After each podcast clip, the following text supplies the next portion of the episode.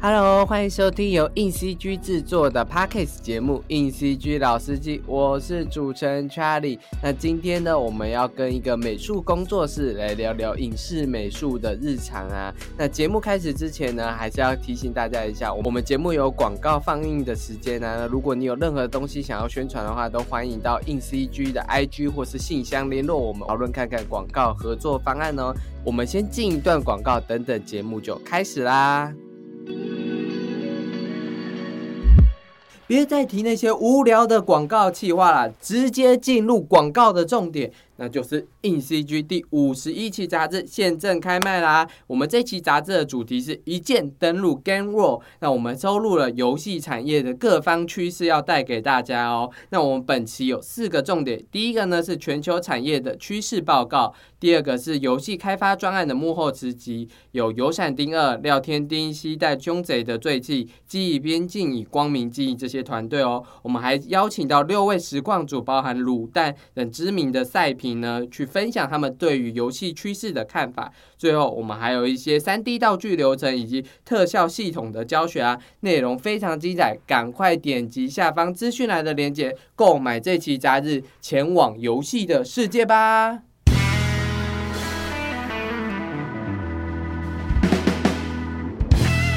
好啦，那我们今天要邀请的受访者是我们的华夏创意设计工作室的美术老师 Only。Hello，Only，跟大家简单的自我介绍一下。Hello，我叫 Only，那我中文名字叫陈维英。那我已经进入影视产业大约有十多年的时间了。所以你一开始做影视产业，就是进入影视产业就是做美术这个位置吗？其实不是，哎，就是。我是我是传播艺术系毕业的，所以我是本科系毕业的。哦，对，但是因为我的学校在南部，我是南部人，我在高雄念大学，然后念传播艺术的时候，其实，在十几年前的时候，在学校的资源并没有那么的充裕，所以其实毕业之后呢，我是去到了高雄当地的地方传播公司去上班，那就是做一些工商简介的拍摄工作。嗯，对，就是然后就过着一段大概约莫半年时间的朝九晚六的生活，就是跟一般的上上班族是没有什么不一样的。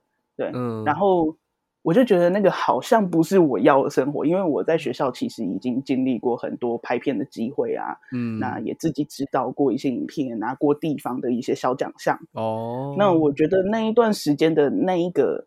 整个把一部作品拍完的那一种感觉，跟戏剧的那一种感觉，才会是我要的。可是，嗯，我没有人脉啊，没有资源，我也不知道怎么进到拍片的这个大家庭，所以我就跟家里面的人申请，就跟他们讨论，对，申请，我就跟我的妈妈说，请给我两次机会，让我北上去找工作。哇，因为我觉得，对我觉得拍片还是可能都会是在台北。这个地方是资源比较充裕的，然后很多拍戏的明星啊，肯定也都是住台北的。嗯，对，所以我就跟我妈妈拜托，真的是那个时候真的有拜托，因为一个人要北漂，又是女生，其实家里面的人还是会反对的。哦，也是啊。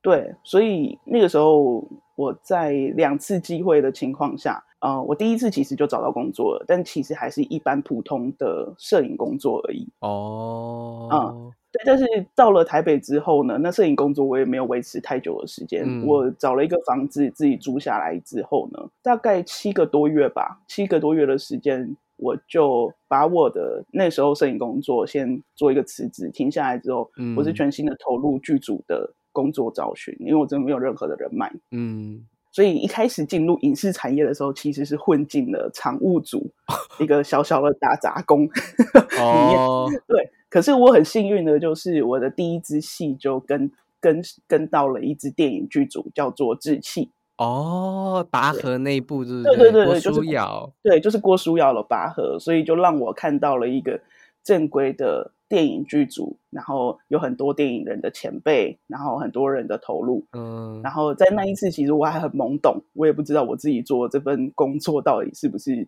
呃，对的，但是就呃一些老前辈们就带着我，就是把那一支戏给拍完了，那就很幸运的，经由那一支戏的工作同仁介绍我进到电视剧里面的，呃那个时候是三立的罗斯小姐要出嫁哦，也是产物吗？对对对，就是因为罗斯小姐要出嫁，那个时候一进去之后，我其实我就进到了，就是那个时候进到罗斯小姐要出嫁之后，我是担任嗯剧组里面的道具组哦，就开始了道具助理、道具组、美术组这样子的一个职位上爬升，这样对。那个时候很好玩，就是因为那个时候是二零一一年吧，嗯，二零一一年就大约就是十多年前，十年前左右。那个时候其实都还没有什么智慧型手机，而且那个时候我也刚毕业没多久，所以其实也没有太多的钱去买太好的手机。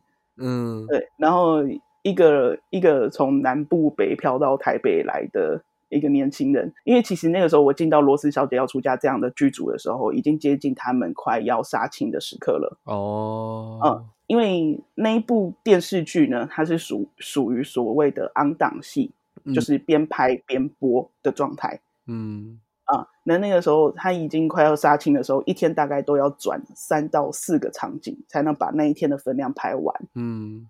嗯，所以那个时候还没有手机导航的时候，我其实都在台北乱开，开车都乱开，根本就不知道怎么去，因为台北有太多的高架道路啊，单行道。你是在道具吗？在道具啊，因为呃，道具助理其实就是要负责道具的呃管管理啊，然后运送以及在戏上的道具使用。这样，这样，这样。你到你知道你有准时到达吗？不是拍片都要蛮准时这件事吗？对，就是准准早上一开始的第一现场准时到达，当然我是没有问题的，因为我会提早出发。嗯，困难的点就在于。第第一个场景转到第二个场景，那中间的路程我其实都不知道我到底是怎么到达，因为也是十多年前的事情。然后只有你一个人吗？车上只有你一个人吗？啊，我还有另外一个伙伴，但另外一个伙伴并不会开车，而且他在车上的时候大部分都是属于昏迷状态。呃，我曾经因为你讲到这个，我就忽然想到，曾经就是我在内线车道。那我要右转，我不知道我要事先先到外线车道，所以我就很想要在内线车道直接右转。哇！就我旁我副驾驶座的这一位同仁，他就他就大叫了一下，他就说：“你想要让他死吗？”还是说旁边的机车骑士们？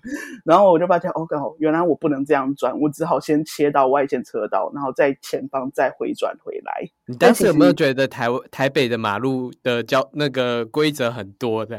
对啊，可是也正因为我，我觉得我自己是一个蛮有责任心的人，所以，嗯，当我那个时候接下那个道具之助理的这一份工作的时候，其实我没有想太多，嗯，我也没有觉得那是一个很难的事情，因为我全心全意都放在我要如何学习成为一个道具助理，或者是做好这份道具工作的这一个心态上面。对，那你觉得就是，嗯，因为我我听得出来你是从学校拍片，然后到后来你刚刚有讲的，就是你就进入职场，这这之中会有蛮大的差距，是不是？蛮大的差距嘛，因为毕竟在学校的时候，我我们一群人就是顺着剧本，然后很。很随性的，就是想要怎么拍就怎么拍。哦，因为那时候在学校并没有一个很完善的制度，说其实正规的拍片是怎么样。哦，不比说像现在。比如说，现在南部已经有一些不错的学校，已经有影视科好多年了。嗯，呃，影视系好多年了，所以这些影视系的学生们，他们其实有机会可以到台北的剧组，比如说来到我的工作室，嗯，来担任一个实习。哦，那两个月的实习其实也可以跟完一整部电影的。所以，其实，在那个过程当中，他们也已经经历过业界的剧组该怎么去运作。那我也会给给一个 SOP 流程，让你知道说，在学生时期，呃，学生的。拍片跟到业界的拍片有什么不同？那该注意哪些环节？嗯，以及到剧组工作的前置到后面的收尾，以及整个拍摄过程当中该注意哪些？该做什么跟不该做什么？其实，在这个时候，我都可以给予一个比较明确的方向跟指引。但是当年的我并没有这样子完善的制度，所以我自己是其实是摸索过来的。哦，理解这样子。又尤其是在交通方面，现在来说，实习生是绝对不能够。开车的，因为毕竟有责任跟安全问题。哦，是，对。但是因为当年的我，我已经是助理了，我是领薪水的助理，所以对方问我会不会开车，我就跟他说会。我很会开，可是不代表交通状况是我清楚的哦。对，当时就是想要好好抓紧这个机会去学习，这样。当然，当然，当然，而且其实整个拍戏过程都是蛮有趣的，只是在交通状况，我那个时候不以为意啦，我就觉得哦，原来不能这样开，可是我也不觉得那很很很严重。现在回想起来，觉得很严重。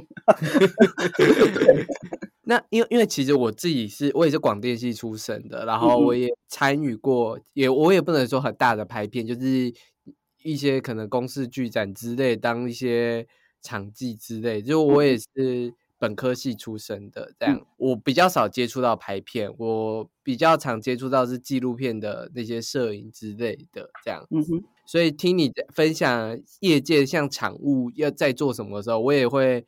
哎，好像有个印象，但我其实不太确定产物在做什么这样子。所以，因为因为你刚刚有提到产，你是从产物开始到道具到美术，所以产物基本上是打杂的嘛？因为在我的印象中，产物基本上很很像打杂。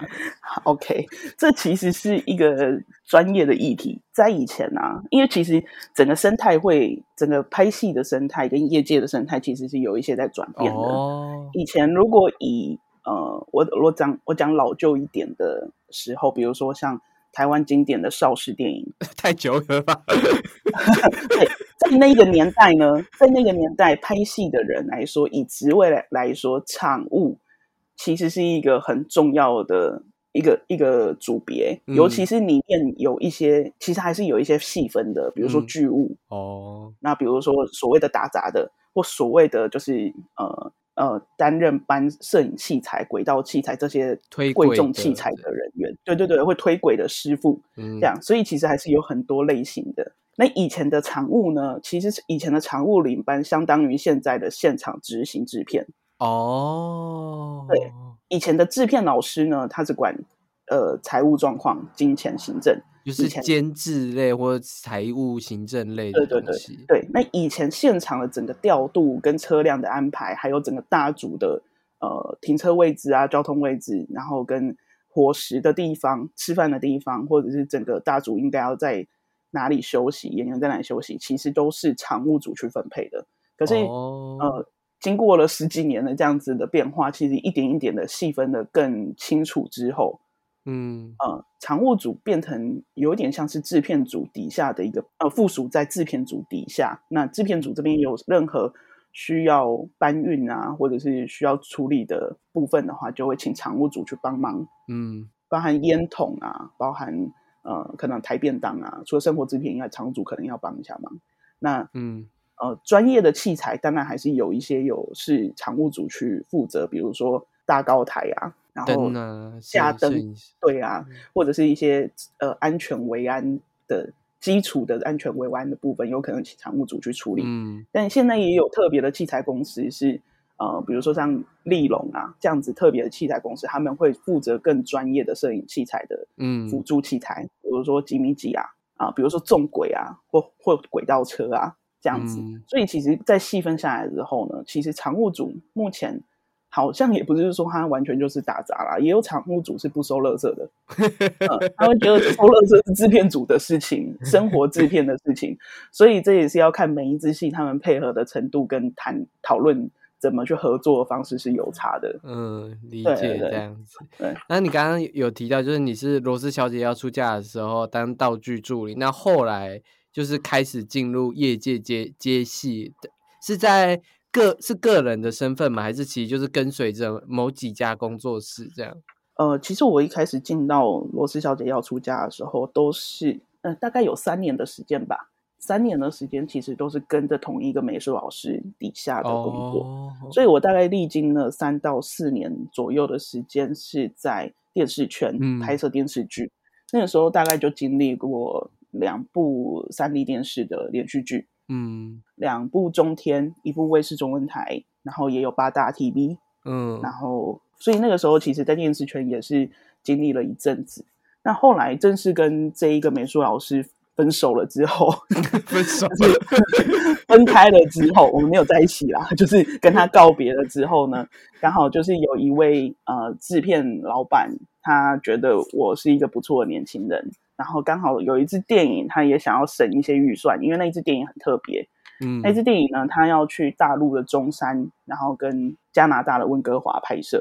那在台湾的时间大概只有五天。嗯嗯，所以几乎一整个月都在国外外地做拍摄。那以美术组来说，其实要把台湾正常配置五至十个人的配置带到国外去，其实是一个在预算上还没有办法呃衡量、没有办法平衡的一个状态。那个时候我也不知道为什么，他就把这个主意跟念头动到我头上。他就说：“哎，，Only，，你有没有空？”我就说：“哎，怎么了？”他说：“我那一支戏，你过来当我的美术。”然后我说：“啊，拍什么？”他就说：“拍那个骑脚踏车的老人骑脚踏车圆梦的一部电影，那个男主角的爸爸自己出钱拍的。”哦。然后我就 听了之后，我就似懂非懂。我就是说：“哎，老板给我机会，我觉得 OK，我可以试试看，我可以试试看，而且要去大陆，然后要去。”加拿大，我觉得那对我来说是一个很棒的机会，于是我就去了。去了之后才发现，原来美术组只有我一个人。你是现场唯一的美术啊？对对对。后来当然有一些呃前辈朋友跟一些啊监制的妹妹表妹来帮忙，那所以当地还是有一些呃临时工的部分在当。支援我做一些事，但是说实在的，在在整个工作的状况下，还是以我一个人为主，所以我还是觉得分量是蛮重的。可是也正因为那一次机会，真的正式的打开了我呃美术生涯当中可以独立完成一部电影的一个呃创始这样子。去中国跟加拿大做美术会有什么样的困难吗？因为感觉好像是。小小小制作的片这样子，但那在道具或者是什么设计上会有什么挑战吗？先说说这一个电影，呃，这个电影虽然在台湾没有上映，它只有在大陆那边有做一个试播，但是那一部电影其实它的卡斯阵容其实是蛮正、蛮坚强也蛮庞大的。嗯，我举例一下，像马如龙大哥，哦，然后孙兴，哦，嗯，然后头中华，哦。对，就是一些就是蛮大的明星，对我们来说都是一些前辈了。嗯那对，那其实说以卡斯来说，这并不算是一个小制作电影。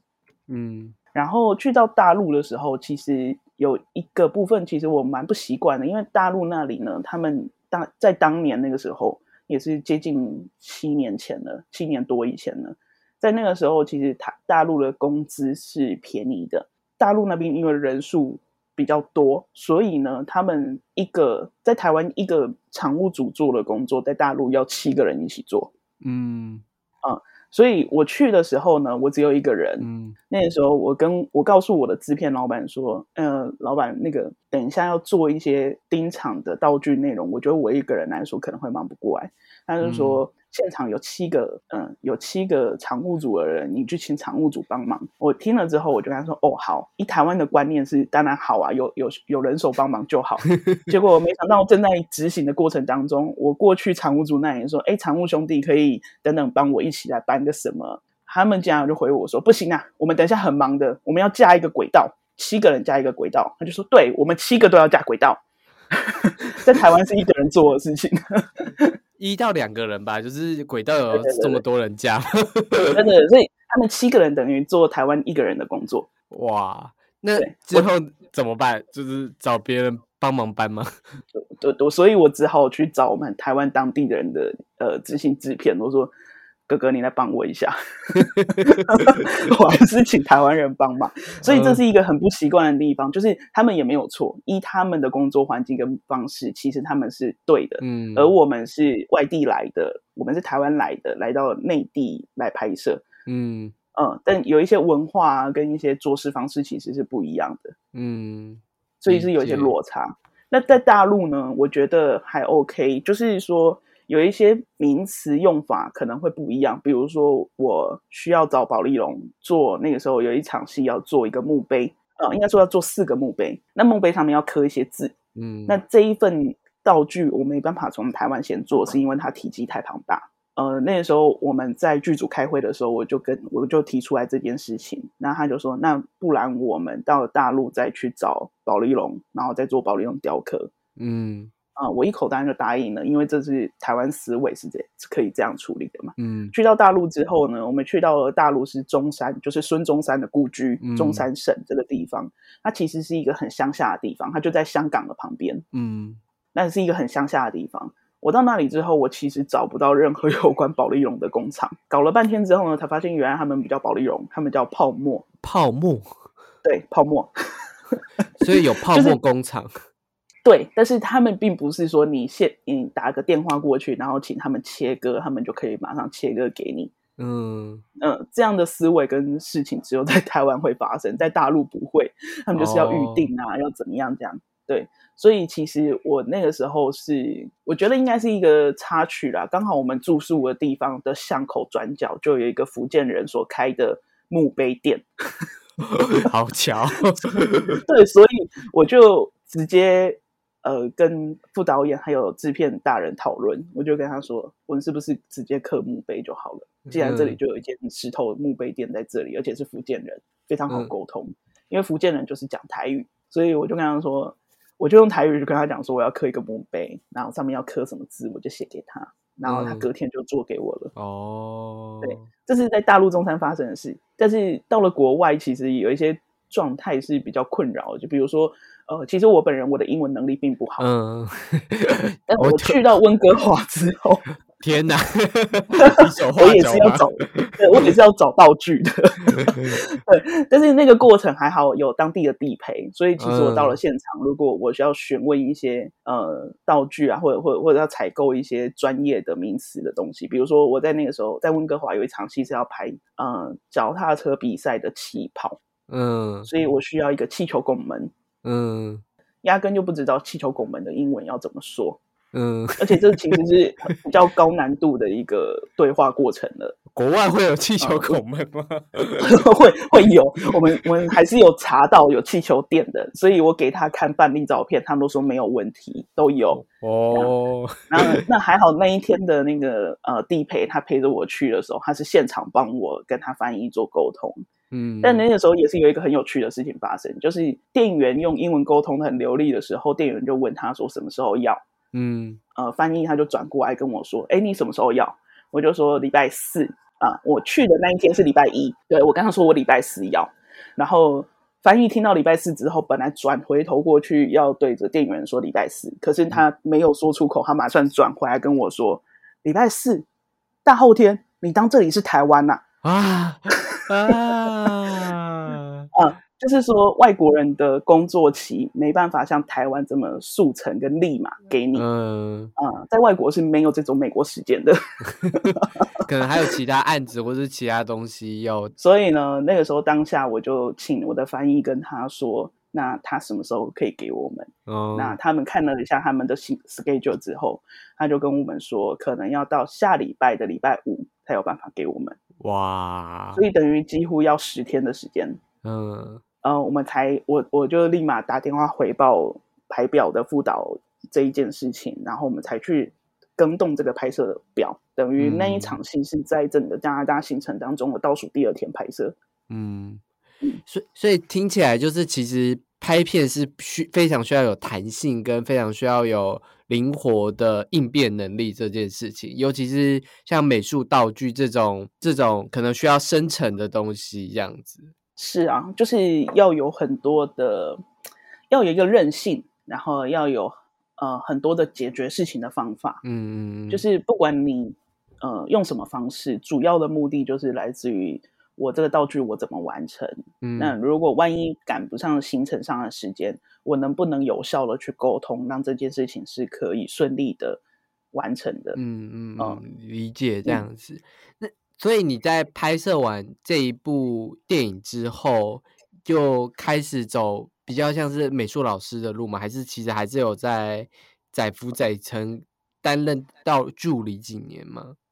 这个经验告诉我一件事情，其实是在没有经历过的经验，就是没有做过、没有从事过的事情，其实对于那个未知还是会产生恐惧的。嗯，因为正因为我没有做过，所以我会害怕我自己是不是做不好。嗯，但是这个经验，这个电影的案子告诉我的一件事情是，其实在当我没有做过的时候，我敢不敢开口去问？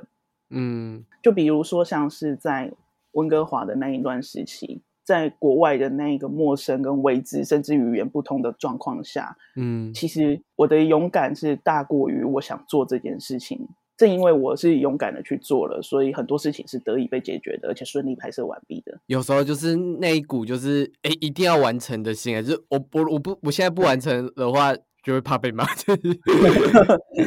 对，其实也那个时候也不是怕被骂，我觉得比较像是这件事情是我的事，我就一定要完成它，就是那个责任心啦。对对对，没有没有任何人会骂我，是因为我觉得这是我应该要完成的。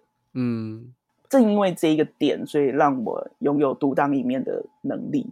嗯，所以在这一部戏之后呢，其实大部分后面的后续大概连续了四支案子，其实是由某一个电影公司直接找我作为美术，所以我大概也跟着这间电影公司拍摄大概四部的电影。哦，你是美术老师吗？还是对对对，是美术指导。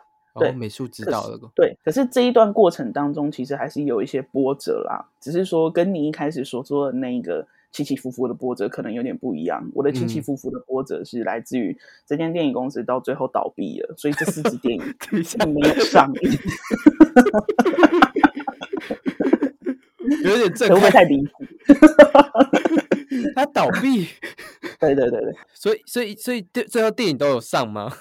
没有上哇，所以我应该这样说，就是呃，我这几年在反反省一些事情，就是我这几年呢，呃，虽然我已经成立我的工作室了，嗯，然后我有我自己的公司，然后我也开放招募实习生来我的公司学习，但其实现在我的工作方式，我比较倾向于与资深的美术老师合作。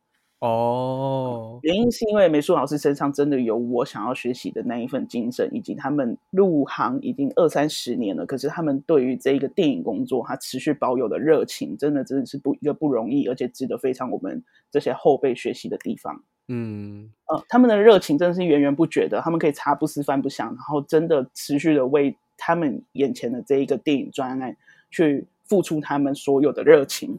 嗯，你就会看到一个五六十岁的大叔啊，然后真的就是，哎，我觉得这里可以怎么样怎么样？你看他兴奋的眼神，跟他眼神散发出来的光芒，你完全可以被这个人所感动。嗯嗯，那但以我现在的能力，完全可以百分百的支持美术老师他想要完成的这一个蓝图。嗯嗯嗯，对。可是这是现在这一两年，我在我在成立公司之后，我所经历的。这个过程，但我成立公司之前，其实这一段时间我都是独自己独立结案的，等于我就是美术指导。嗯，在我担任美术指导这段过程当中的时候，其实有很多的事情是我觉得相较于来说是非常纠结的。就是第一个，我要设计这个美术嗯场景图，然后但是我又要管理我底下的工作人员，嗯，再加上我要跟监制、老板还有导演。切磋磨合，对，所以其实我是在一个一人分饰多角的一个角色。嗯，理解的。但当然，所有的美术老师他们都经历过这一块。嗯，对。但是在我的经验来说，我觉得我还真的是比较年轻、比较之前的新生代。所以在我的经验来说，我做这件事情相对来说是比较吃力的。你刚刚说，你说在设计图或者是跟导演磨合讨论的时候，你会有点吃力，可以再详细的分享为什么会感到吃力吗？嗯，我举个例来说好了。嗯，在在前期的美术工作来说啊，一开始的时候接到这一个。美术专案的时候，我开始会做很多很多的关于我要给这一部电影的一个发想跟提案，我就会把我所想象的所有的画面啊，包含呃用什么样的电影可以去佐证这一个画这一个专案，对对，这样子透过这个电影来看范例的一些画面，然后来说，哎，我们的电影也可以像这个样子去拍摄。嗯，我需要一些画面来佐证我现在的想法，在这个发想的过程当中，会激发出。很多讨论跟火花这样，对对对，导演啊、摄影师啊，以及我身为美术的这个讨论跟火花，嗯，这样，然后再来就会开始去看景啊。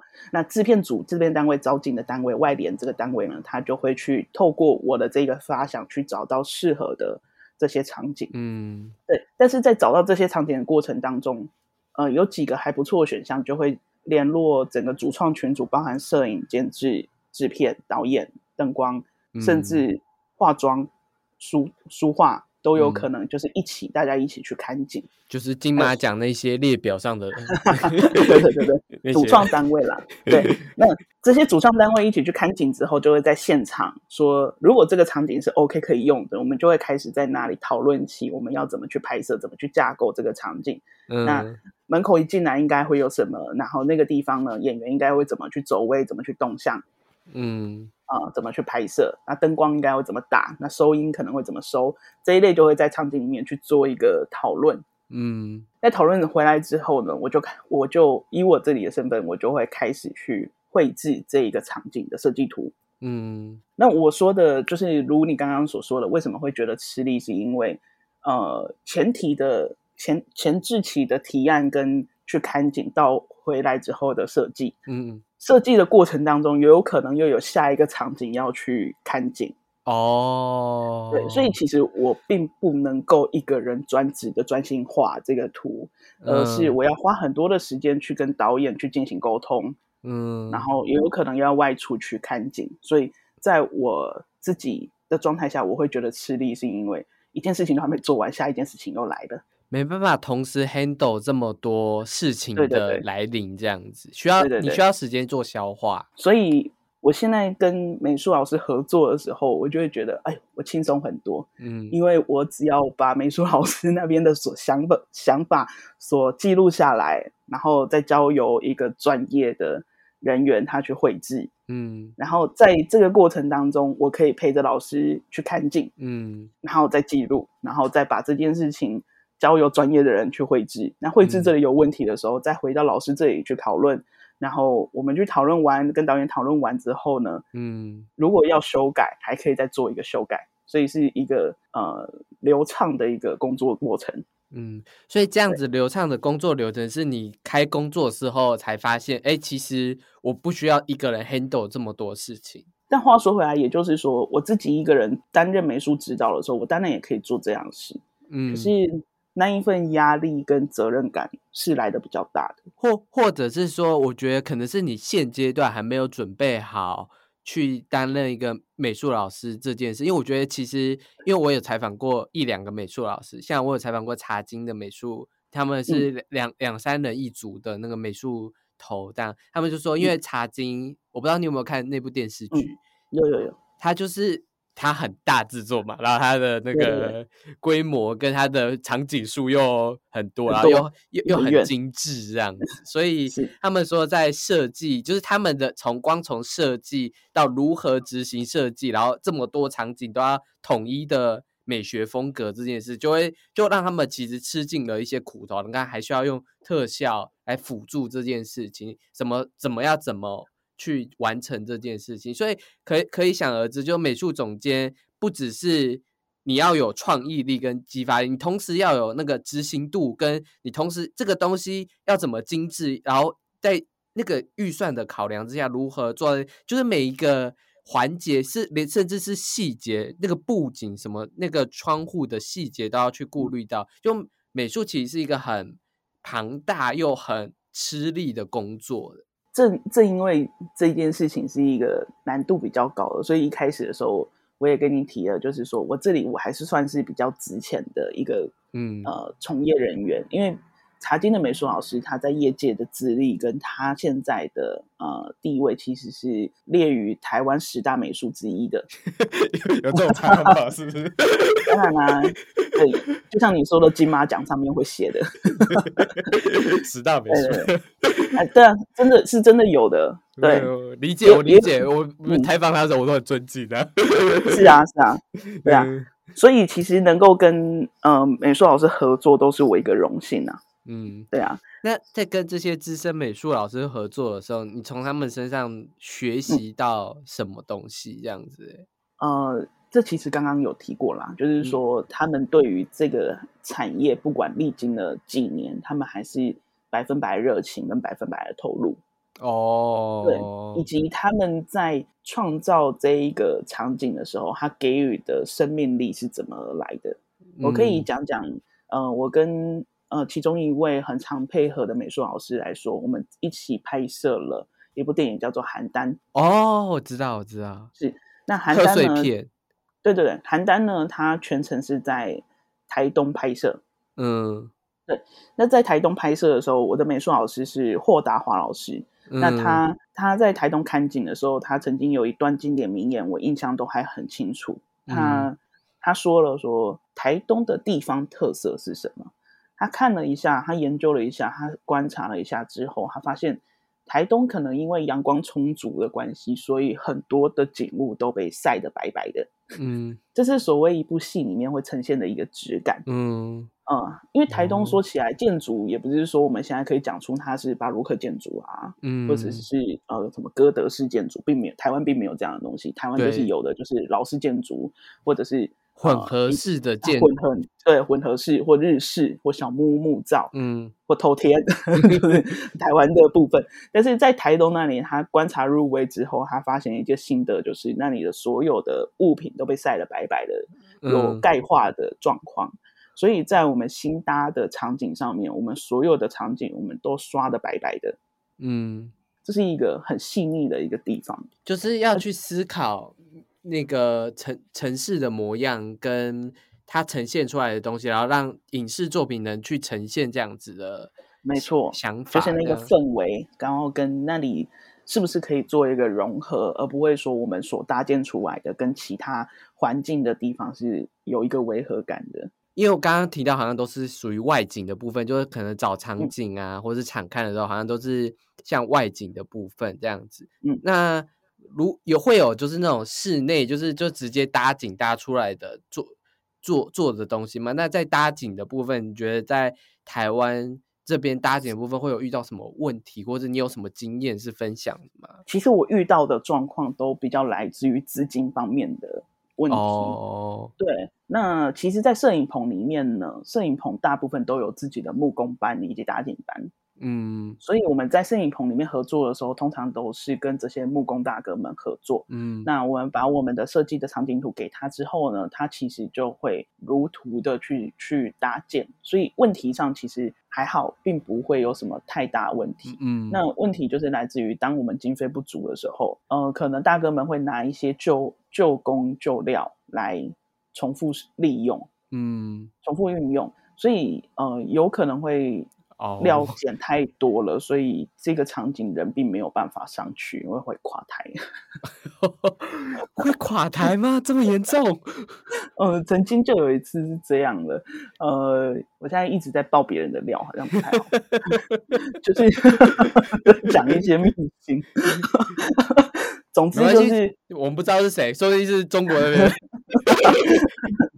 就是呃，有一次是这样的，美术老师报价了之后，然后这个价钱制作人想要再省一点，所以呢。他就很无情的把这一个美术老师换掉了然后他就找了别人来报价，那别人的报价整整就是这个美术老师的一半的价钱哦。对，然后这个场景搭好的时候，人人没办法站上去，嗯，根本就会崩塌，嗯，所以。根本没有办法拍摄，所以就这样子平白无故浪费了一整个月的时间。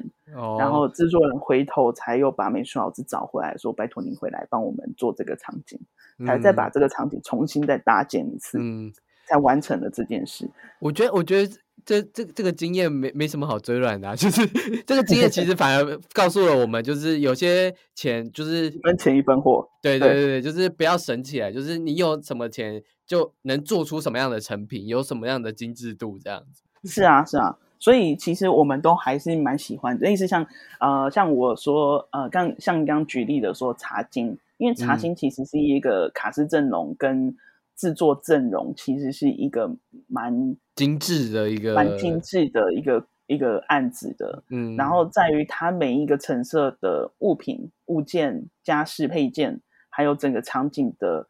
呃，质感其实它都有做到一个很棒的、很棒的功法，以及很精致的一个道具。嗯嗯，这其实是我们在业界会觉得是一个蛮不错的过程的。台湾很少这种旗舰剧，可是，一当有这种旗舰剧出来的时候，就会觉得哇，是啊，对。但大部分的时候，都还是会在于与制作费抗争的过程当中，手段够不够硬。嗯，对。那手段够不够硬，这并不是说你要很强悍的去去做什么事情，而是而是你能不能踩住立场，跟对方说，因为这一个场景跟这个物件，它必须有一个安全性的考量。嗯。对我用我的工作的道德以及我的我的专业领域，我来跟你说，我必须要这么去执行，以及花这一笔费用，我才能够给你一个安全的场景，百分百可以拍摄的一个过程。嗯，对。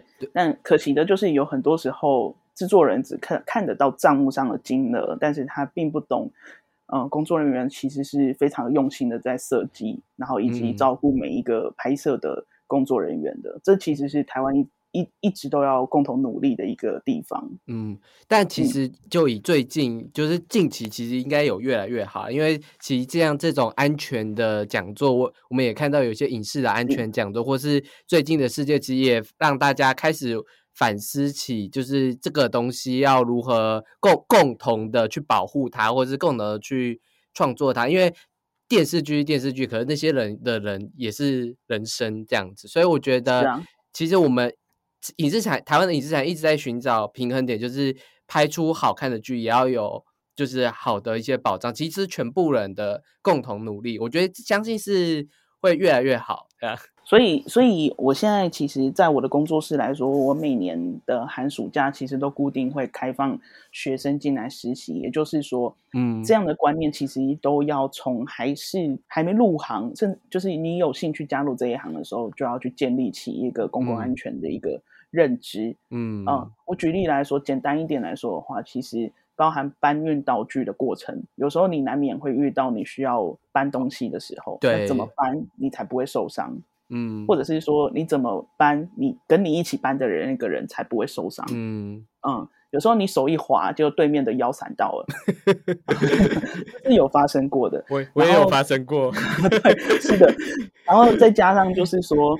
因为大部分的人在现在是没有坐过卡车的哦，也对，也不知道卡车的升降围斗应该要怎么开，这都是很基础的一个呃尝试跟认知，而且是美术组几乎每天都要做的事情。嗯，怎么叠车，怎么装车，怎么把东西绑牢，东西才不会在车上就因为运输就坏掉了。哦，理解这样子。是的，所以这个其实都是很基础的。那我会希望一些呃新新人或者是。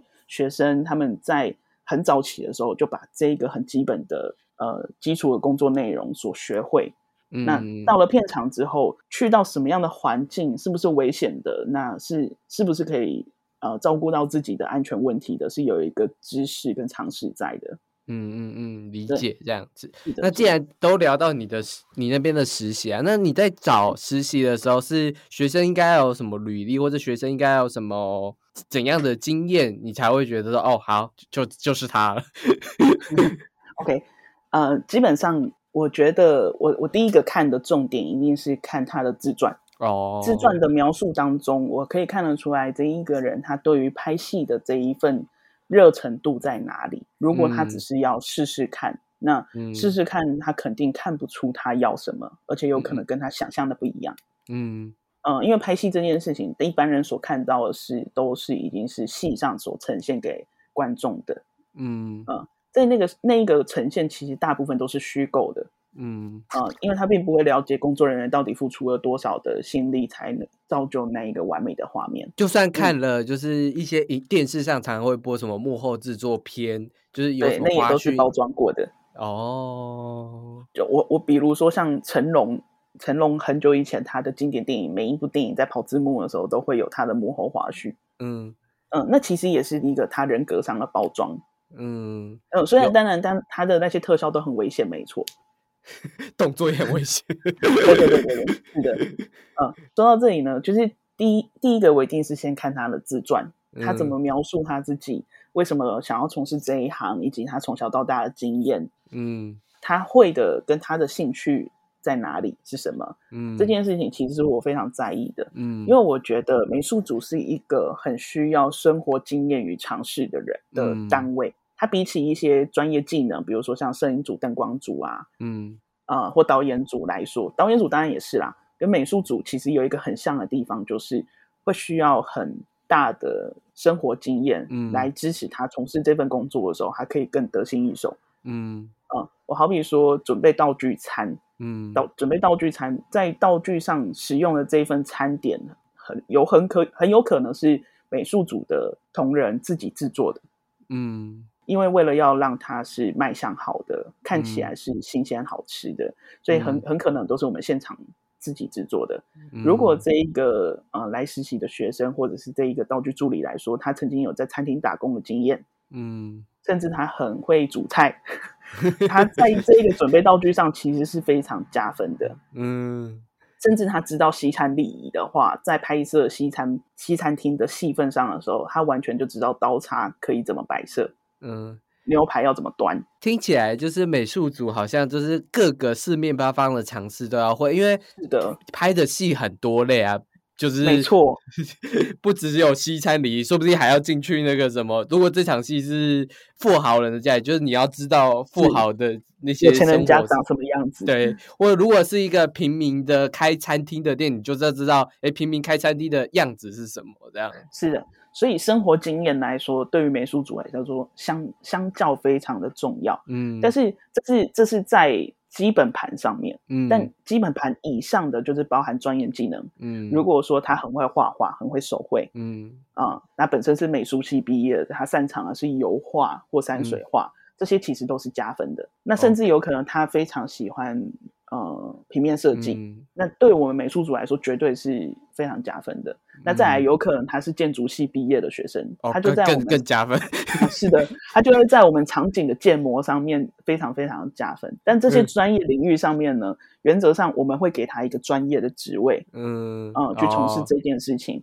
对，但是当我们要给道具的时候，建筑系的学生他不见得很会煮菜，他可能没办法煮菜，在这件事情呢，他就没办法去从事。他也有可能是生活上是有障碍的，比如说有所谓的像呃生活白痴这样子的一个角色。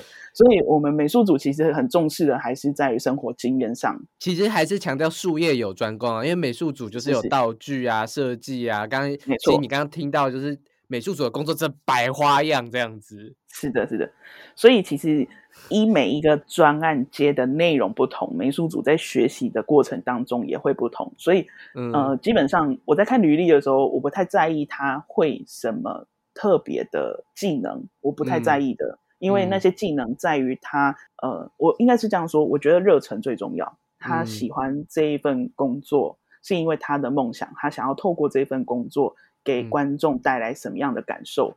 嗯，正因为他的这个梦想跟憧憬建立起来，他可以在这份工作当中持续以恒的去发展跟学习。等到他，呃，可能我这次需要真的是建筑系的专业制图，嗯，对，但他并不是建筑系的学生，他会懂得去突破这个障碍，因为他有的他的那一份热忱。那当他去突破障碍，有可能他在很短期的时间内，他学会画建筑，这是有可能的哦。或者是说，他透透过他的人脉，或甚至他的资源，嗯，去请到了专业的制图人员去协助他做这件事情，而提供一份道具，嗯嗯，我觉得这个过程真的在于热忱是最重要的。嗯，其实其实像什么工具那些什么，其实也是都可以学，或是他的人脉或者什么，其实听得出来，就是美术组最大的工作就是把那个东西生出来，不管你是透过什么方法，然后这个方法的资金。你大概估多少？就是你要在这些资金的状况下去把那个东西生出来，然后让拍片顺利、做顺畅这样子。嗯，没错，没错。嗯，好。那既然讲到工具，那我还是因为我们其实硬 CG 还是比较像是软体的一些绘图软体的一些推广的公司，就是会讲这件事。那还是会想要问一下，就是刚刚有提到，就是像建筑设计那一类需要建模什么的，你们都用什么去做这件事？还是？都是找专业的建筑公司来做的。如果我们美术组当中有一个建筑系的学生，当然就是非常的 方便好，对，非常的赞，觉得有这样的伙伴实在是太棒了。但基本上呢，美术组的人员基本上都要呃都会使用 SketchUp 哦，对，基本上其实都是会使用的，因为第一个它也是非常的容易入手，嗯。嗯，而且免费使用的时间也很方便。对，所以所以基础一定是 SketchUp，那再来的话会有少数的人他会使用 AutoCAD。嗯哦，但是 AutoCAD 毕竟是在一个平面的需求上，那平面需求的话，我们很常还是用手绘比较快。嗯，是的，配置图来清楚好懂这样。是的，是的，然后随时可以注解这样。嗯，对，然后又加上，因为我们所制作这一个图，其实原则上目的都是为了要沟通。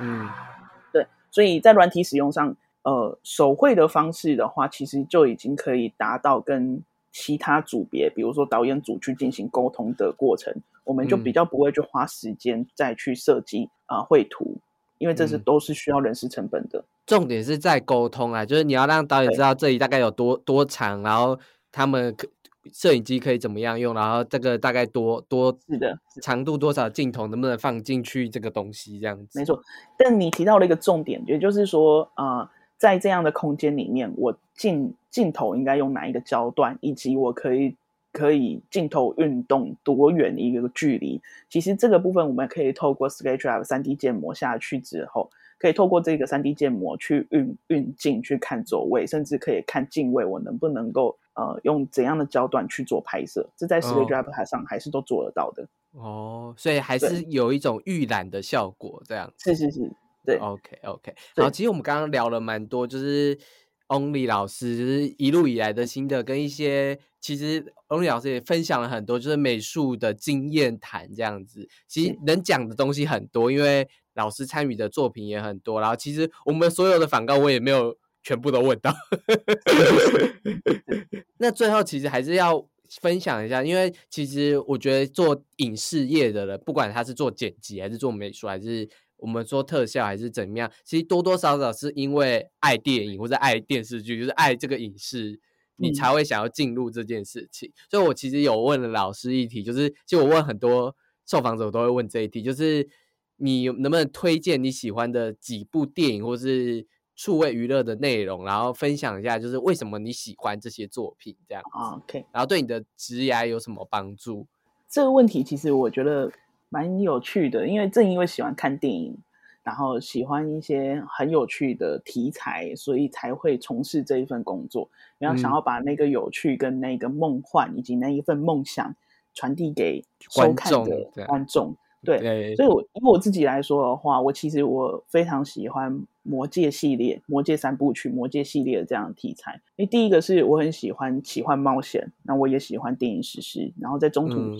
中土这个虚拟的中土世纪当中去发生的一些事情，嗯嗯，这是我非常喜欢的。然后我也喜欢英雄主义，所以对于他们魔界远征队的那个英雄主义，其实我是看得很过瘾的。魔界真的看得很过瘾，就是以如果是一个单纯的娱乐片来讲，它也真的是哇 对。然后卡斯啊，特效啊，然后。前前去去年还是前年有那个魔界二十周年，就。三部再播一次，我就心想说：哇，二十年前的电影怎么可以这么的 厉害？我我跟你说，我还曾经去纽西兰看过《魔界》的哈比村啊！你你你，对，你是去追追星踩顶，是不是？其实我是刚好，因为刚好有有机会家族旅游去纽西兰，对，然后他们排程排的这一个行程的时候，我超级兴奋，因为其实。呃，行程大部分都已经是呃旅游社安排好的，嗯，对。但是我觉得我可以去到哈比村，我非常非常荣幸，因为当地的当其实哈比村是一个纽西兰的私人农场哦。那那你也知道，在纽西兰那里人不多，嗯牛牛跟地最多，羊跟牛还有 地最多，所以去到那个地方。呃，你从入口集合处到达哈比村的地方，你是要坐游览车，大概坐半个小时的哦。对，然后路上经过的其实都是同一个农家主人的地。嗯，对。然后每一个山丘上就是一堆羊、一堆牛。然后我我真的到哈比村的那个路口的时候，你就仿佛来到了那一个魔界的哈比村庄，真的就是长的那个样子。然后当地的导游他就问他就会问。嗯，每一团旅客他是从哪里来的？那他问到我这一团的时候，因为我是跟着妈妈阿妈一起去的，所以他们的英文并不是那么好。那以我的英文基础，我是可以跟这个导游做应对回答的。那我就跟他说，我们是来自于台湾。那这个导游听到了台湾之后，他非常非常的兴奋。嗯，他就告诉我，就是呃，哈比人这个主角他所住的这一个家，他的家的上面山坡上有一棵树。嗯，那这棵树呢，因为哈比哈比呃《魔戒三部曲》它是这样的，就是他当他拍第一部跟第二部。的时候，其实那个时候他们的资金并不多。嗯呃，那这棵树在当时是真的树，嗯，是浑然天成的一个场景。然后 在于他三部曲拍完之后，呃，这一部系列呢，他赚到了钱，所以他们追加了前传。嗯，哈比人三部曲的，不不不，他追加了三部曲。哎，他三部曲拍完之后，他追加了哈比人前传。嗯。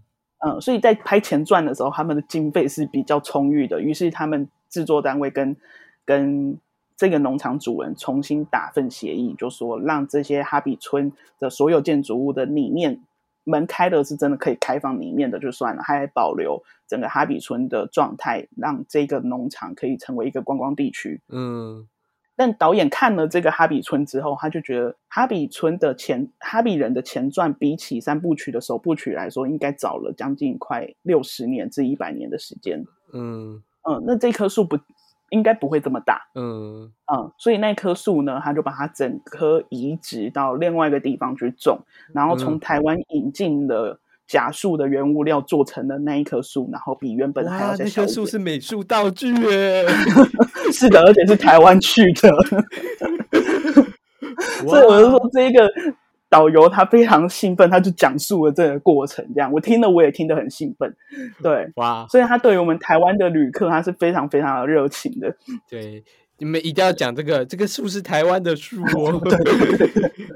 OK，所以真的非常好玩啊！当然，除了魔戒以外啦，我还有很喜欢的，呃，就是呃，吉洛摩戴托罗导演的全系列的电影，其实我都非常的喜欢。我也喜欢他全系列的电影，是我从他以前《地狱怪客》的时候，我就很喜欢，我就觉得真的好有趣，对，真的非常有趣。然后后来《杨澜的迷宫》。更厉害哦！我超爱那个 双手眼睛双手那个怪物，我的那个太经典了，对，太经典。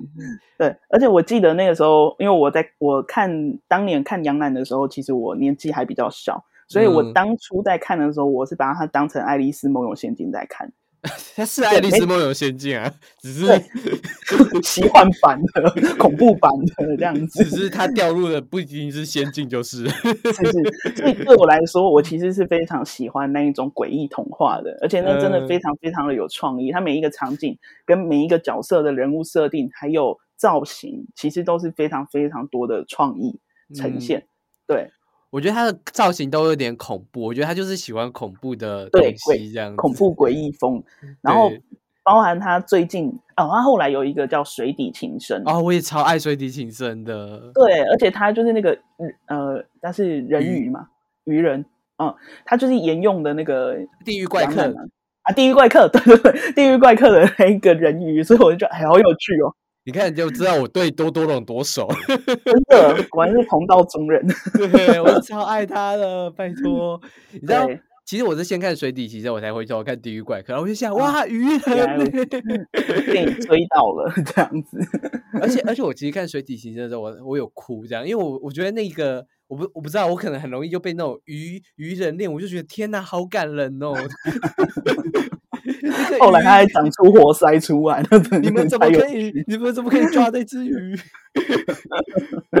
对啊，然后到最近的他翻拍那个《夜路》哦，我也好喜欢《夜路》。虽然是翻拍了，可是我觉得他拍摄过来的那个效果跟那个整个场景，我都非常非常喜欢。他他他，我我真心觉得，就是他他是真的蛮马戏团。类型的就是他的片都有一种马戏团式的奇观，所以我那时候想说，哇，他拍马戏团呢。我可以跟你说，刚好很有趣的事情是，哎，你知道所谓的吸引力法则，就是说呢，那个时候呃夜路上映的时候，其实我没有办法第一时间去看，因为它上映时间实在是太短了。嗯嗯，刚好在过年。是的，然后然后呢，我后来接了一个专案，是一个呃。场景布置哦，场景布置的专案，刚好对方在跟我讨论，就是我能不能打造一个一八六零年的马戏帐篷。哇！后来我就因为我看了夜路之后，我就我我马上有很多很多的资讯跟很多很多的灵感跑出来，然后我也有那个能力去第一时间去跟我的客户对方说，呃，其实当年的那个马戏帐篷呢，他们都是属于呃。呃，就是动物型的表演，嗯嗯，就是动物会做一些表演，很奇怪，所以吸引了观众来看。所以以前的马戏团其实是走一种野兽的、野兽比较诡异的那一种风格。嗯嗯，比起现在的马戏团，可能我们第一时间联想的是太阳马戏团的杂耍。嗯嗯，比较呃比较高尚、比较有品味的，其实是跟当年的有很大截然不同的差距。这样差距对。那在讲了之后呢，我的客户忽然明白了，原来他设计的这个马戏团是属属于光鲜亮丽的，而不是真的像早期马戏团刚出来的时候那一种诡异的感觉。嗯，对，所以我第一时间我就问了客户说：“你是想要原风原汁原味的一八六零年的那种旧旧的、有点诡异的那种风格，还是你想要光鲜亮丽的吸引小朋友的风格？”他就跟我说。嗯，新的，因为它是展场需求，所以它是服务一般的消费大众跟观众。理解，所以所以。在喜欢这些电影的过程当中，我觉得获得了很多养分，是我在第一时间可以提供给别人的提议跟提案，这样。嗯嗯，理解这样子。其实其实我觉得就是喜爱电影这件事情，因为我自己也是一个超级喜欢电影的人，这样子。嗯嗯嗯。所以我一直觉得，就是电影其实某种方面也映照了某一类的人生的体悟，这样子。所以我觉得有时候。在电影里面吸收到的，可以到去可以跟别人在现场去做沟通的时候，你就会觉得说啊，对，真的是电影豢养了我的 脑袋，是啊，给了非常多的灵感啊，然后也也充实了很多的灵魂。对对对，应该是这样说。所以，所以我就是很，所以我才会投入到这个产业，然后想要知道，就是就是，哎，大家是怎么去创造这些让人。灵感就是放在脑袋的那种东西。我现在觉得我现在好像有点语无伦次。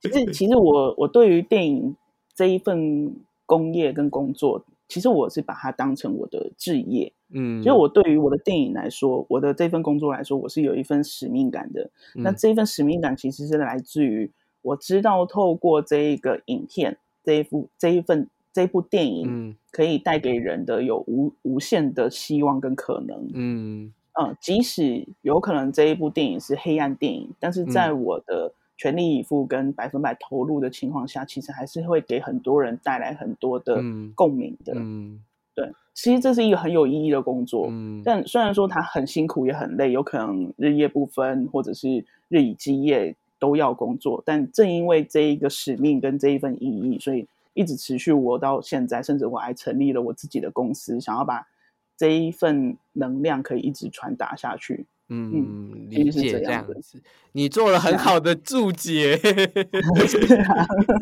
我，我可以直接结语了，真的吗？好啊，那真的非常感谢，就是华夏创意设计工作室的美术老师 Only 跟我们分享这么多关于美术的一些知识以及经验谈，真的非常的充实。这样子，那如果你也喜欢这种类型的节目的话，可以到 InCG 的 IG 私讯小编分享哦。那华夏创意设计工作室其实在脸书有开分专业，这样你们也可以去追踪，然后去。追踪一下这个设计工作室未来的动向，这样之后他们也会持续在影视产业努力这样子。嗯，然后刚刚有提到有实习嘛？那如果你也是想对美术创作有兴趣的人的话，也可以就是偷偷看履历，或是就是私讯一下，应该可以私讯吧？是是是，可以的，可以的。就是把自自己介绍看看，我觉得其实就是你如果有机会，你真的很想的话，这种机会真的是。非常的难的，而且我听得出来，Only 老师非常的有热忱，甚至是可能对，就是我们下一代创作者也是非常有热忱的，可以去学教授他的一些经验，这样子。是的，谢谢。好，那这就是我们硬 CG 制作的 Podcast 节目，硬 CG 老司机啊，那我们就下个礼拜见喽，拜拜。